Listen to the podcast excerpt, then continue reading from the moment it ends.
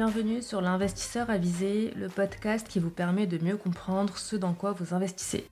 Je suis Ineptazi, directrice crédit et responsable de la sélection des opérations que nous finançons depuis plus de 6 ans chez Wisher Bonds. Dans ce podcast, je décrypte avec vous les différents placements financiers et immobiliers du marché pour devenir vous aussi un investisseur avisé. Aujourd'hui, j'ai le plaisir de recevoir Lionel Morcy, dirigeant du groupe Morcy Immobilier, qui réalise des opérations immobilières de tout type, promotion immobilière, marchand de biens et lotissement. Bonjour Lionel.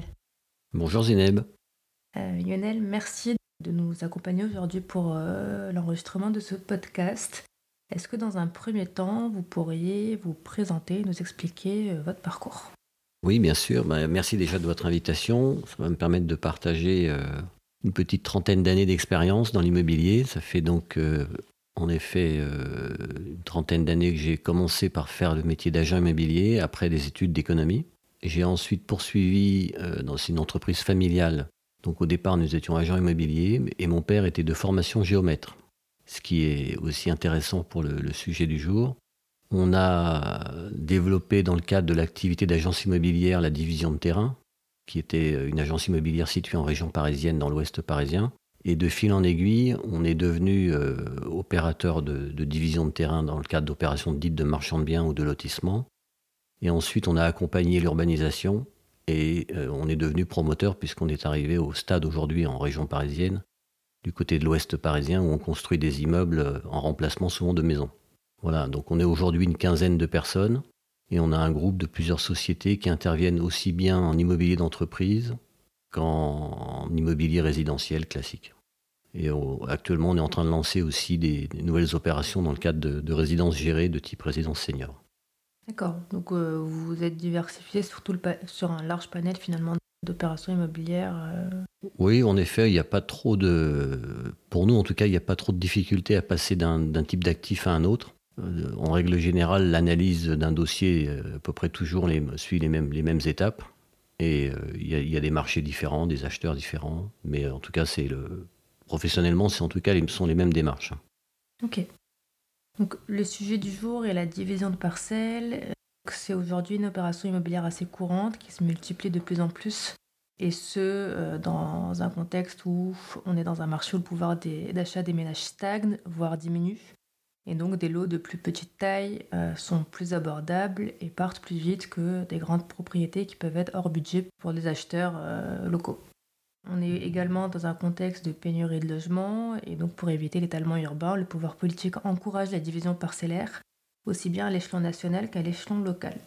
Donc pour commencer ce podcast, est-ce que vous pouvez nous décrire brièvement en quoi consiste une division parcellaire qui pourra nous servir de base pour la suite de la discussion? Alors, en effet, la division parcellaire, c'est une étape euh, primordiale et, la première étape dans le cadre d'une opération immobilière.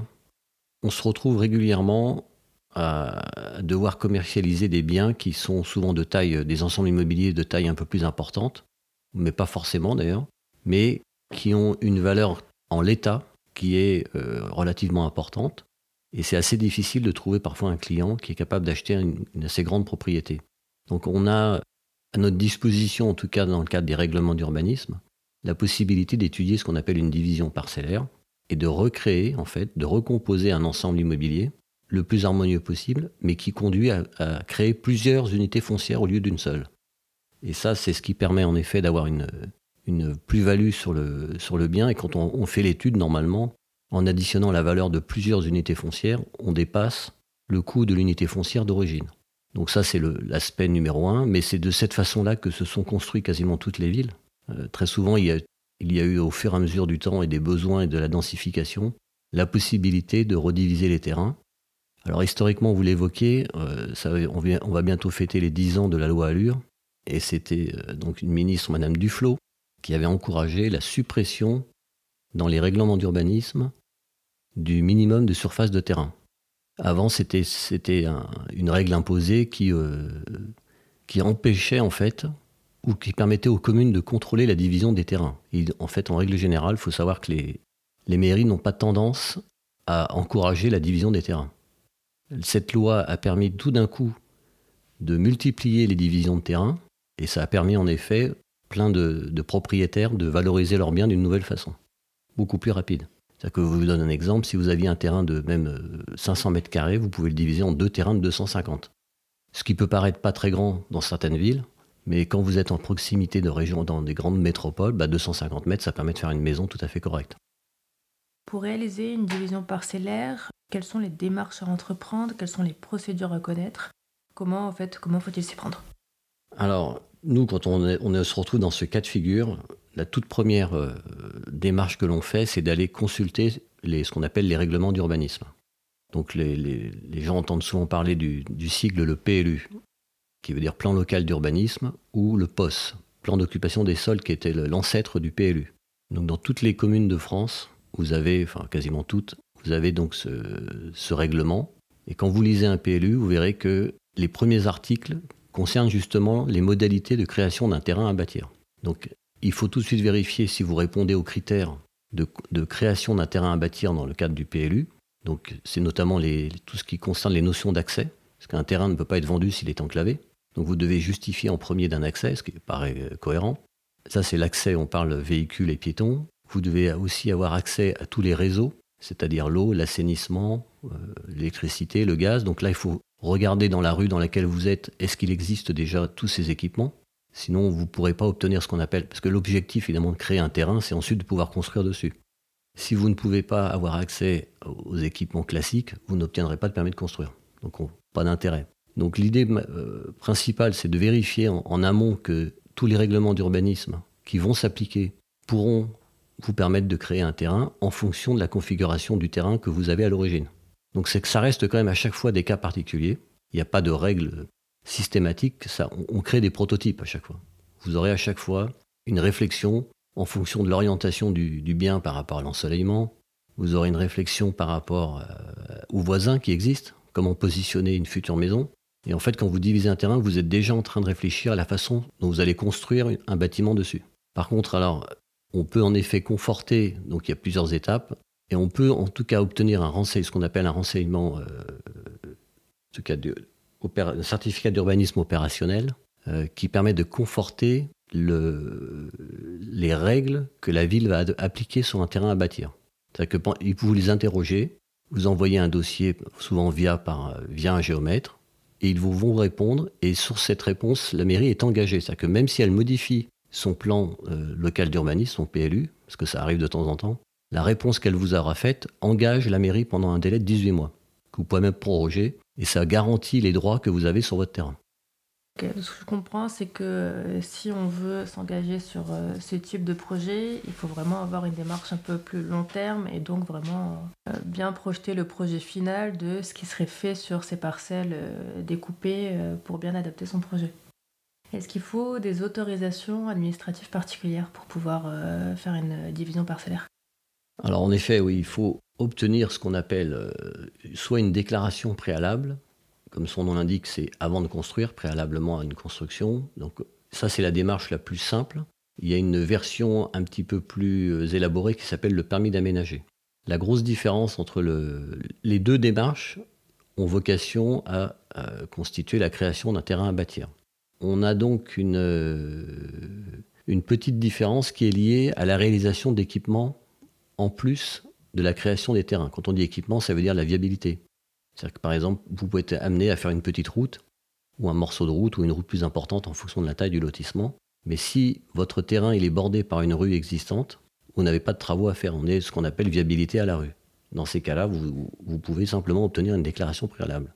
Et ces démarches, par exemple, pour un particulier qui euh, serait propriétaire d'une grande parcelle de terrain et qui euh, bah, voudrait se lancer sur une division parcellaire, c'est des démarches qui sont faciles entre guillemets à faire ou est-ce que euh, c'est complexe pour un particulier non sachant en immobilier de, se lancer là-dedans? Bah, Ça paraît quand même toujours relativement simple, mais comme je vous disais, chaque commune c'est quand même un cas particulier à ses propres règlements. Et sans entrer trop dans les détails techniques, il y a une superposition aussi de réglementation de secteurs protégés qui font que vous pouvez être amené euh, à avoir des consultations auprès de l'architecte des bâtiments de France, pour avoir des vérifications de, certaines constructibilités euh, dans des, euh, couvertes parce qu'on appelle la commission des sites qui protège certains terrains. Et donc vous pouvez avoir certaines déceptions au moment où vous créez un terrain. Donc il faut quand même vérifier, à mon avis, avec le concours d'un géomètre, ça c'est mieux, et euh, également un professionnel de l'immobilier quand il connaît assez bien son secteur. Et de manière euh, générale, quels sont les délais pour réaliser une division parcellaire en fonction de justement la nécessité d'avoir euh, une de déposer une DP ou de déposer une demande de permis d'aménager? Alors, la déclaration préalable, c'est un mois. Une fois que vous avez lancé, mais ils peuvent demander ce qu'on appelle des pièces complémentaires. Donc, on peut considérer qu'en moyenne, en deux mois, on peut obtenir, ce qui est une démarche quand même finalement assez rapide. Une fois que vous avez obtenu la déclaration préalable, il faut euh, ce qu'on appelle l'afficher pour purger le droit de, recours. Et vous avez donc en général encore deux mois et demi pour considérer que votre autorisation est bien définitive. Une fois que vous avez fait ça, alors le permis d'aménager en parallèle, euh, en général, ça ajoute un mois de plus minimum, entre un et deux mois en plus par rapport à la, version déclaration préalable. Dans le cas où la mairie autorise la déclaration préalable ou le permis d'aménager, donc il y a la possibilité d'avoir des recours et ça, c'est courant ou qu'il puisse y avoir des recours de la part de voisins ou ça dépend de, Les voisins vont se demander quel est le projet qui va être fait sur la division, peut-être? Alors, moi, je tendance à dire que la, la stratégie de partir sur une déclaration préalable ou un permis d'aménager, elle est plutôt euh, favorable. Parce que euh, le fait, pour vous, vous compreniez mieux, les voisins en général sont inquiets d'une nouvelle construction, ce qui est classique comme, euh, comme réaction humaine. Lorsque vous êtes en train de créer uniquement un terrain, il n'y a pas encore la notion de construction, qui est plutôt liée à, l'obtention d'un permis de construire. Donc d'une manière générale, la, réaction est beaucoup moins... Euh, il y a beaucoup moins d'inquiétude sur une, autorisation de division. Ce qui n'empêche pas que vous aurez par la suite éventuellement le problème du, permis de construire. Mais à ce stade-là, en général, c'est plutôt une bonne idée de passer par, euh, par la division foncière dans un premier temps, parce que ça évite d'avoir tout de suite des inquiétudes et les gens le digèrent un petit peu mieux au niveau de l'évolution de leur quartier. Et dans quel cas une division parcellaire peut s'avérer compliquée, voire être euh, impossible à mener? Bah, ça, ça, peut être lié à des... Euh, dans les règlements d'urbanisme, il faut bien regarder ce que vous avez aussi un classement des arbres remarquables, des constructions remarquables, qui peuvent être à proximité du terrain sur lequel vous êtes euh, en train de, regarder une division, et qui peuvent limiter pour vous les possibilités de, de division, parce que vous n'avez pas, en fait, vous n'avez pas l'interdiction de diviser le terrain, mais vous aurez sans doute l'interdiction de construire dessus une maison à tel endroit, ou de tel type, ou vous aurez en tout cas de certaines, certaines contraintes. Comme je vous disais en premier, il faut déjà vérifier que vous ayez des accès conformes, ça c'est sûr.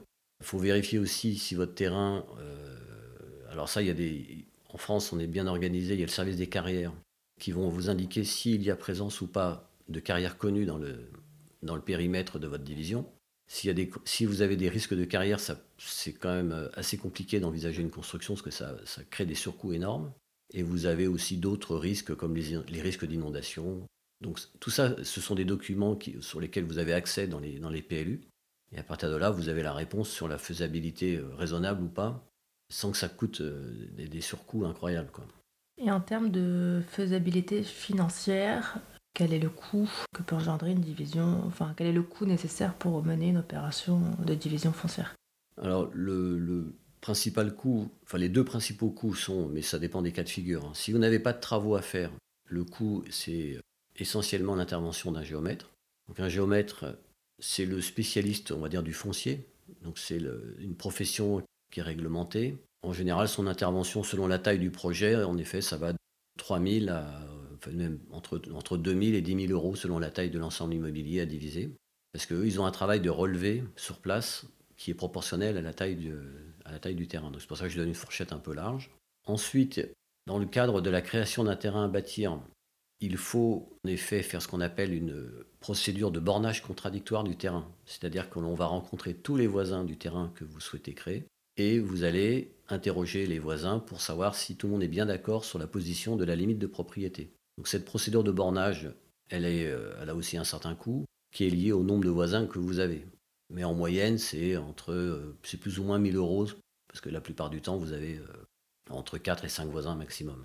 Ensuite, si jamais vous avez des travaux à prévoir, ce qu'on appelle de viabilité, donc là, ça va dépendre de la longueur des, réseaux qu'il va falloir réaliser, de la longueur de la route. Donc c'est assez variable, mais il faut se méfier quand même des coûts qui sont pas forcément négligeables. Hein entre les concessionnaires, l'eau, l'électricité, le gaz et euh, tout ce qui est fibre.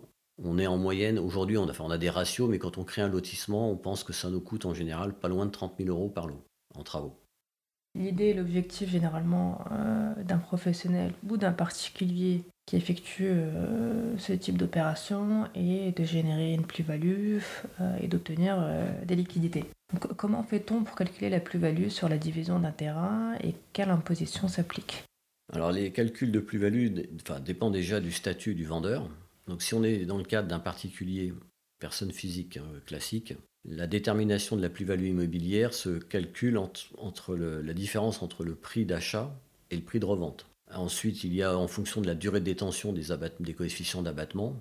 Euh, mais en France, il faut euh, aujourd'hui euh, attendre 22 ans pour ne plus être soumis au régime des plus-values et 30 ans pour tout ce qui est contribution sociale. Donc, sauf si vous avez gardé un bien pendant 30 ans, il faudra prévoir donc le calcul de cette plus-value qui se fait avec l'aide de votre notaire en général. Et il faut savoir une chose, c'est que les gens souvent ne se rendent pas compte, mais quand ils divisent un terrain, même si c'est leur résidence principale, le fait de diviser un terrain même issu de cette fameuse résidence constitue ce qu'on appelle une résidence secondaire au, sens de l'administration fiscale. Donc soumis aux plus-values, parce que le seul cas en France où on est exonéré de plus-value, c'est la résidence principale. Donc vous, tombez sous le coup de la, plus-value des résidences secondaires, comme n'importe quelle résidence euh, secondaire. Donc ça, il faut que les gens l'anticipent évidemment, parce que c'est, ça a un impact relativement important, hein, parce que la fiscalité est assez importante, pour qu'ils puissent évaluer combien, une fois qu'ils ont vendu leur terrain, combien il leur restera euh, net une fois les impôts payés.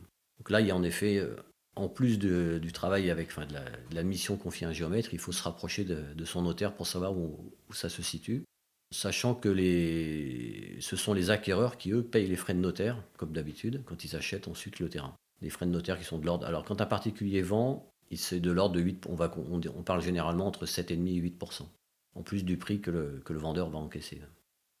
Et qu'en est-il pour le professionnel, le marchand de biens par exemple? Alors, voilà, quand c'est un professionnel, une société comme la mienne, on, est, euh, on a deux cas de figure. On a soit, quand on vend un terrain, euh, en, tant qu'assujetti à la TVA, la règle normale, c'est la, TVA sur la totalité du terrain. C'est-à-dire que nous, si on, on crée un terrain que l'on veut le vendre 100 000 euros hors taxe, il faut qu'on rajoute 20% de TVA.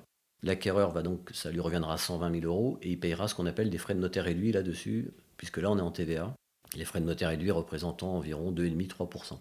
Euh, il y a un cas particulier qui s'appelle en effet la TVA sur marge, qui impose deux critères en général. Il faut qu'on achète, il faut que le professionnel achète le lot déjà divisé avant de le revendre divisé puisqu'il a déjà acheté divisé. Donc on achète ce que l'on revend. S'il n'y a pas eu de, de, modification et qu'il s'agit d'un terrain à bâtir, on peut appliquer ce qu'on appelle dans ce cas-là la TVA sur marge. C'est-à-dire que c'est uniquement la marge entre notre prix d'achat et le, prix de revente. Donc c'est un cas de figure qui est un peu plus favorable pour le professionnel. Par contre, euh, l'acquéreur, dans ces cas-là, paye euh, les frais de notaire normaux de 8%. Ok. donc quels sont les risques finalement d'une opération de division parcellaire pour euh, donc l'opérateur qui va la mener, particulier ou professionnel? Les risques, il n'y en a pas énormément. Hein. Le risque le plus important, c'est, quand même toujours le risque d'avoir un recours d'un voisin qui peut ne pas être d'accord. Étant donné qu'après, même si vous avez raison sur le principe, vous allez attendre entre un an et deux ans aujourd'hui euh, pour avoir la réponse d'un tribunal pour vous dire si vous avez tort ou raison, donc c'est un peu de temps perdu. L'autre aspect qui peut être aussi, euh, mais qui est plus lié à la période actuelle, qui n'est pas évidente, parce que quand on crée un terrain, donc beaucoup de Français souhaitent, ont le rêve de s'acheter un terrain pour construire leur maison individuelle, ça reste quand même un, rêve assez, présent. La difficulté aujourd'hui, c'est d'avoir aussi pour eux d'arriver à cerner le coût de construction d'une maison. Et donc, il faut, enfin, mais c'est la période actuelle qui veut ça. Il faut que les, les personnes qui mettent en vente un terrain prennent aussi en compte le fait que leurs acquéreurs vont avoir un peu plus de mal, un, à identifier le coût de construction de leur maison à un prix qui leur convienne, et ensuite d'obtenir même le financement, parce que les deux sont liés. Donc il faut aussi anticiper, je dirais, un délai de commercialisation qui est un peu plus long que ces dernières années, mais euh, pour vous donner un exemple, il n'y a pas très longtemps, euh, quand le marché immobilier était très très dynamique. Euh, on mettait un terrain sur le marché qui est un produit très rare, en l'espace de trois mois, il était vendu. Aujourd'hui, ça peut peut-être mettre euh, entre 4 et 5 mois pour remplir toutes les conditions. Donc il faut juste anticiper ce, type de délai supplémentaire pour arriver à, imaginer à quel moment on va encaisser l'argent.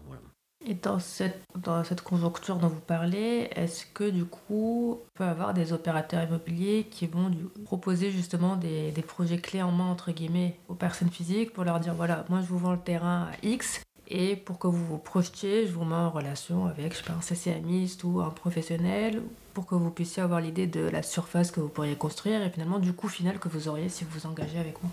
Alors, ça c'est moi, c'est vrai que je travaille dans l'ouest parisien. On a, déjà, on a en effet, euh, ça reste quand même, dans notre secteur à nous, chaque terrain à bâtir, c'est un produit qui est très rare en fait. Parce que les opportunités foncières sont quand même euh, toujours en faveur de celui qui, qui, fait l'offre. Par contre, je pense que dans des secteurs euh, un peu moins urbanisés, ça reste de toute façon un produit, je vous dis, qui est quand même assez plébiscité, le, terrain à bâtir et l'envie de construire sa propre maison, ça reste quand même un rêve, un rêve français qui est quand même très présent. Donc vous allez trouver, il y a de toute façon, à chaque fois qu'un opérateur fait un lotissement, vous avez systématiquement les, constructeurs de maisons individuelles qui se présentent et tout le monde travaille en fait en équipe. Il y en a un qui crée le terrain et l'autre qui, qui, essaie de vendre évidemment sa construction. Pour conclure ce podcast, est-ce que vous pourriez nous parler d'un exemple récent ou significatif d'opération de, de division parcellaire que vous avez fait ces dernières années? Oui, bah, je peux vous parler d'une opération qui est en cours. On a acheté, alors parce que comme ça, ça me permettra aussi d'évoquer le cas de figure, parce qu'on a parlé des divisions surtout pour faire des terrains à bâtir, mais il y a aussi ce qu'on appelle, la, dans les divisions, vous pouvez aussi avoir ce qu'on appelle des lots bâtis. Donc là, je vous donner un exemple. Nous, on a fait une opération à Croissy-sur-Seine. On a acheté un ensemble immobilier euh, d'une belle propriété euh, qui avait à peu près 5000 m2 de terrain, sur laquelle il y avait une maison principale et deux, deux annexes, des, communs. Il y avait une maison de gardien et euh, des anciennes écuries. Sur ce projet-là, on a regardé, comme, vous dit, on a regardé ce que le PLU nous permettait de faire. On est dans un secteur classé des bords de Seine de Croissy, donc qui est assez euh, contraint au niveau des règles d'urbanisme. Et la maison était classée, les communs étaient classés, même le portail était classé. Donc on a, on dire, recomposé de différents lots. On a fait donc trois lots bâtis, c'est-à-dire la maison principale, plus les deux annexes. On a conservé le fameux portail classé, et on a créé une allée qui a distribué les accès aux différents lots bâtis. Et on avait donc, comme on avait une façade sur relativement importante, on a recréé en fait deux terrains directement euh, dans le cadre d'une déclaration préalable accessible en façade sur. Et on a eu la chance d'ailleurs de trouver un client qui nous a acheté les deux, terrains d'un coup pour faire une, assez grande maison. Aujourd'hui, on a donc euh, refait, nous, des travaux sur la maison existante. On a rajouté une piscine euh, sur la maison et des garages suite à la division. Et on va commercialiser prochainement le, dernier lot. On a vendu donc euh, les deux terrains, les deux communs, et on va commercialiser la maison principale là, dans les quelques, quelques jours et semaines qui arrivent. Ok, donc euh, effectivement, ça, montre qu'on peut soit diviser un grand terrain en plusieurs terrains, soit diviser finalement un foncier où il y a plusieurs bâtis et avoir des parcelles de terrain et avoir un peu donc euh, un projet assez diversifié entre de la vente de bâtis, de la vente de parcelles, etc. Merci Lionel pour votre temps et pour votre éclairage sur la division parcellaire. Cela aura, je pense, permis à tous nos auditeurs de mieux comprendre ce type d'opération immobilière. On espère que cet épisode aura apporté les réponses aux questions de nos auditeurs. Chers auditeurs, à bientôt pour mieux comprendre un nouveau placement ou un nouveau concept. N'oubliez pas de vous abonner pour vous aussi devenir un investisseur avisé.